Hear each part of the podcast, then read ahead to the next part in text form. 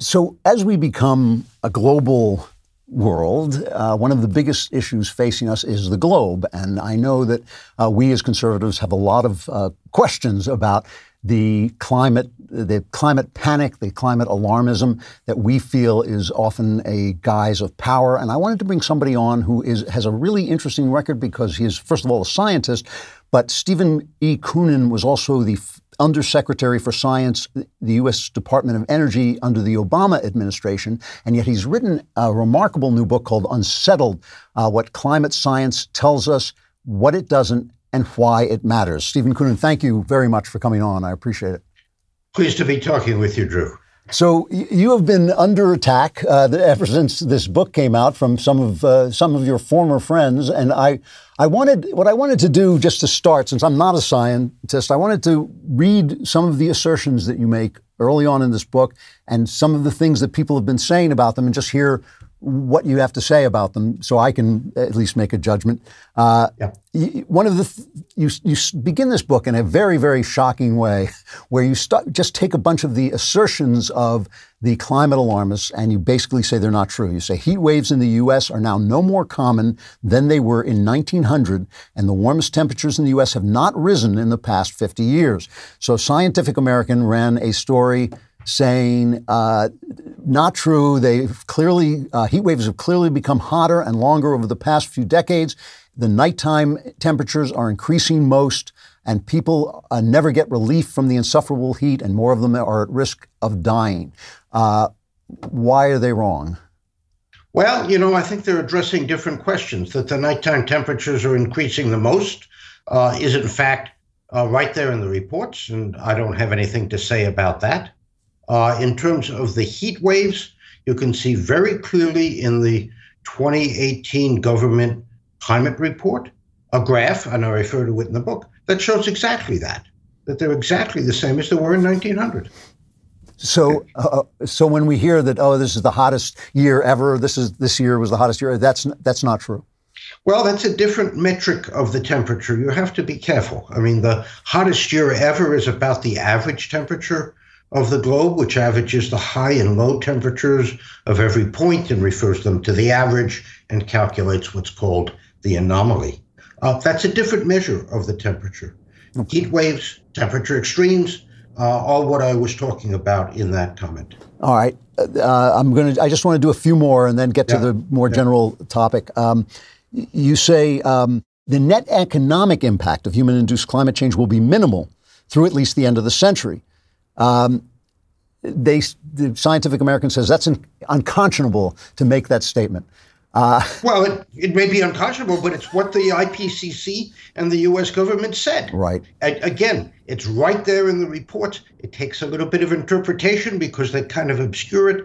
But, I don't think anybody has challenged that statement. It might be unconscionable, but it's true. So in general, I mean, you were the Undersecretary for Science at the U.S. Department of Energy under the Obama administration. One of your roles was to increase spending on what they call renewable energy. And there has been a lot of talk about just this panic that if we don't stop this global warming right away. Did something change your mind? Did your mind change? Yes. Yeah. Yes, okay. It did. I had an epiphany, if you like, around the beginning of 2014, when I was asked by the American Physical Society to take a hard look at their statement on climate change. This is a society that represents 50,000 physicists in the U.S. and around the world. And I convened a panel of 3 consensus scientists and 3, I'll call them skeptics, all credentialed people. We sat and talked for a day. And I came to realize that there was the science behind the climate concern is a lot shakier than I had been led to believe. It's got to do with the large variability in the climate system. The climate changes all by itself. It's got to do with the sensitivity of the climate system and that there are many influences beyond just carbon dioxide. And it's got to do with uncertain projections of how society is going to respond to a changing climate. You put all that together, and it's not at all obvious that we're facing an existential threat. In fact, when I hear the politicians, John Kerry, AOC, Bernie Sanders, talk about climate crisis existential threat, I'm thinking you're not reading the reports because that's not at all what the reports say. They just came out this UN report, the what is it, the IPCC? Is that, yeah? And correct. It was reported as if it was declaring basically that the world was over. I mean, the press reports were as panicky and hysterical as they could possibly be. And you wrote in the Wall Street Journal that this was simply not what was in the report. What was in the report? Well, what was in the report is, first of all, so, you know, we have to make scenarios or assumptions about what emissions are going to look like in the future. And the first thing they did was to declare the most extreme scenario quite improbable, which is in contrast to previous reports. Nevertheless, of course, you still see it used in the current report, but okay. The second is that they gave, I think, more realistic projections of what the temperature would be under a more plausible scenario. And the answer is that the global temperature would rise about another 1.5 degrees by the end of the century under that scenario. We've already risen 1 degree, so the net would be about 2.5 by the end of the century. Now, you know, the world has prospered in an unprecedented way over the past century as the globe has warmed about 1 degree centigrade. To think that it's all going to come to an end if it warms another 1 or 1.5 degrees is just complete nonsense. And I blame the media more than anybody else, and perhaps the people who write the summary in the UN report. It's just immoral. You talk about unconscionable to scare the wits out of people, particularly young people, that the world is going to end unless we make radical changes in our society. That's just not what we should be doing. Let's have an honest representation of what they're saying, and then let's have a discussion about what we should do. So this is the question, I think, that bedevils conservatives. The conservative suspicion is that the panic is being caused by people who want to take control, who want government essentially to take control of our energy resources, who want the power to collect at the top, who want to basically tell us how much gas we can use and fly around on their private jets to Davos to discuss about whether or not we should be able to walk to the grocery store. And you were in the Obama administration. Is that suspicion correct, or is it justifiable? I'm not going to say because, of course, the administration was and is a big organization, and you don't know what goes on at the very political levels. I was not a political functionary in the administration. I was brought in to help plan what alternative energy research would look like. And, you know, the motivations of the people at the top, I really can't speak to. All right. However, as I note in the book, if you go back to H.L. Mencken in the early part of the 20th century, he said the purpose of practical politics is to keep the populace alarmed by a series of hobgoblins, most of them imaginary, so that they'll be clamoring to be led to safety. And, you know, you see that across the political spectrum, whether it's immigration or it's COVID or it is global warming. We can imagine many others. It's just a generic tool that the politicians use. Okay, fair enough. So much of this has to do with, one of the things that drives me crazy about this is the use of the term science. I mean, I love science. I read a lot about science. And they use this word, but they're really talking about computer models, which actually only fall under the heading of science in a very, very contingent way. How good are these computer models? Yeah. So let me first say, you know, as someone who's built computer models for many different purposes over the last 4 decades, they are very much a part of the science, and there is a science to them. Okay. What most people don't recognize is their deficiencies and their shortfalls. George Box famously said, who's a mathematician who was building models, he said, all models are wrong, but some are useful.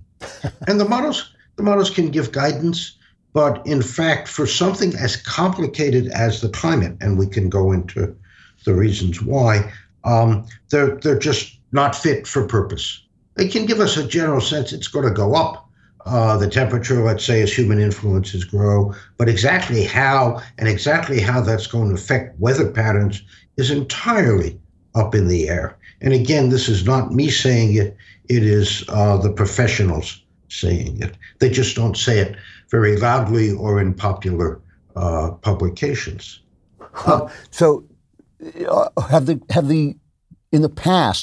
predictions borne out, the predictions of climate computer models? You know, let's just talk about the global temperature, that the global temperature has gone up. The models have, in fact, predicted that. Exactly how much, the models have a tremendous variation associated with it.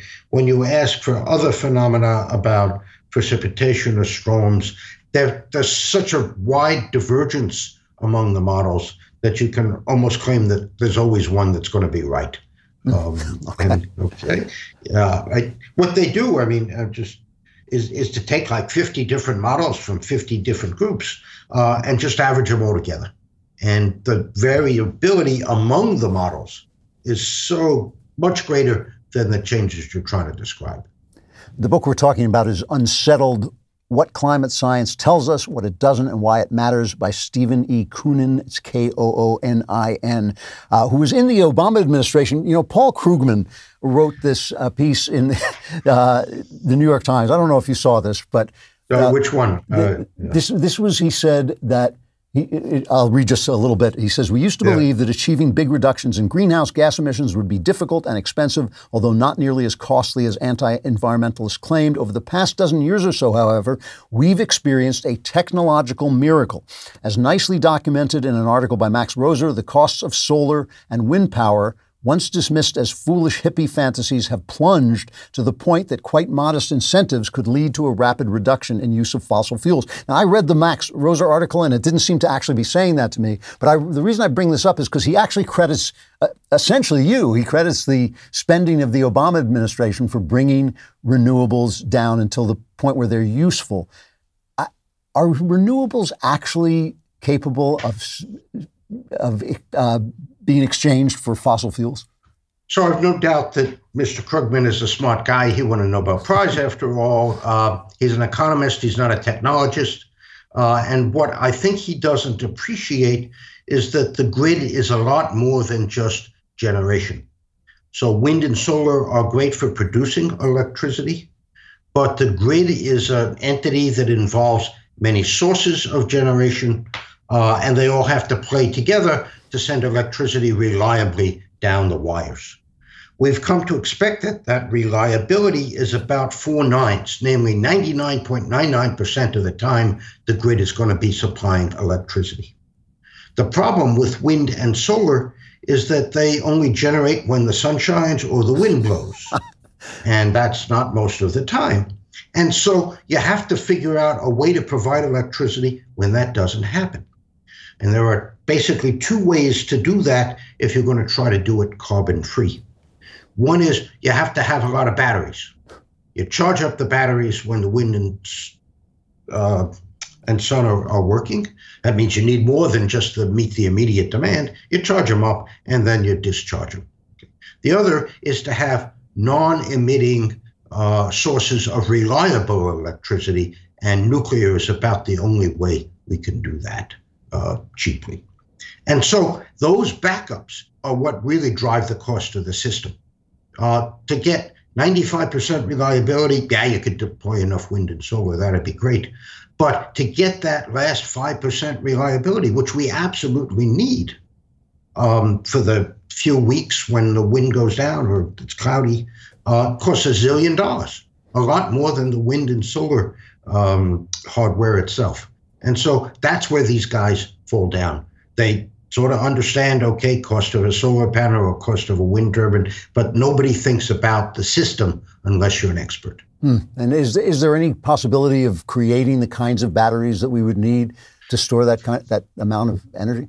Well, this last spring I ran a workshop for the US National Academy and the UK Royal Society, and I've got to admit the prospects are not great, at least on the few decade timescale that we are looking for to decarbonize rapidly. So I would say that the ambitions of the Biden administration to make the power grid emissions free in 14 years by 2035, just not going to happen. Hmm. And what about nuclear? It seems to me there's almost a superstitious hatred of nuclear. It's been incredibly safe in free countries.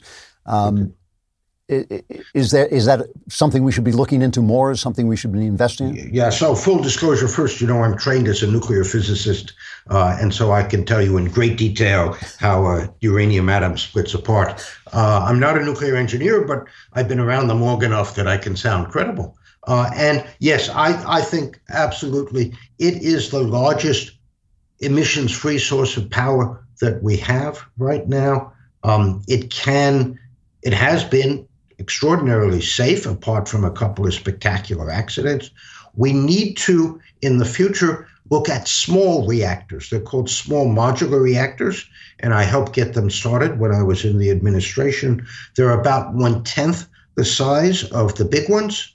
We could build them in a factory with a standard design, truck them on a rail car to the site, and put them in one at a time. Much safer and much more economic because you can use the cash flow from one to help build the next one. So there are companies trying to pursue that. I just heard China has got one in the works as well. We've got to be pursuing that if we're going to reduce emissions from the power sector. What has been, you write this book, Unsettled, and you've basically dismantled the climate alarmist agenda. What has been the reaction? I've seen reactions in the press, but personally, are you getting a lot of blowback here? Well, what is most gratifying to me are other scientists and engineers who aren't climate scientists who say, wow, thanks for writing that. These are things I never knew. And I hope that they've got the tools to go dig further if they want. There are some professional climate scientists who've told me quietly, Steve, you got it about right. I'll quibble here and there, but again, I'm glad you wrote it. There are other people, as you saw in Scientific American or the popular press, who basically either offer ad hominem arguments. He's not a climate scientist. He's a shill for the fossil fuel industry. And then other people who respond to quite different points than what I made, like the story about temperature extremes, for example. Mm. I haven't been called an idiot as much as I thought I would be. I personally love reading the Amazon reviews because mostly they're people who say, thanks for being so clear and complete and well-referenced. There will be opportunities, I believe, in this coming academic year for me to have a more significant or substantial engagement with some of the people who've been criticizing me, and let's have it out. I'm all up for it. I'm out of time, but I have to ask you very quickly, are you hopeful that we can have a sane climate policy, or do you think this kind of craziness will continue? Yeah, I think sanity will return as the proposals that are being made by the administration start to bite ordinary people. Electricity becomes more expensive and less reliable. Fossil fuel, gasoline costs go up. Consumer choice gets limited because you can't buy an internal combustion car or truck. People are going to start to say, please tell me again why we're doing all of this. And I think there will be a lot of popular pushback. Because the administration wants to go too far, too fast. The book is Unsettled by Stephen E. Koonin. Really interesting book and very readable. Thank you very much for coming on, Dr. Koonin. I appreciate it. Great to be chatting with you. Thank you.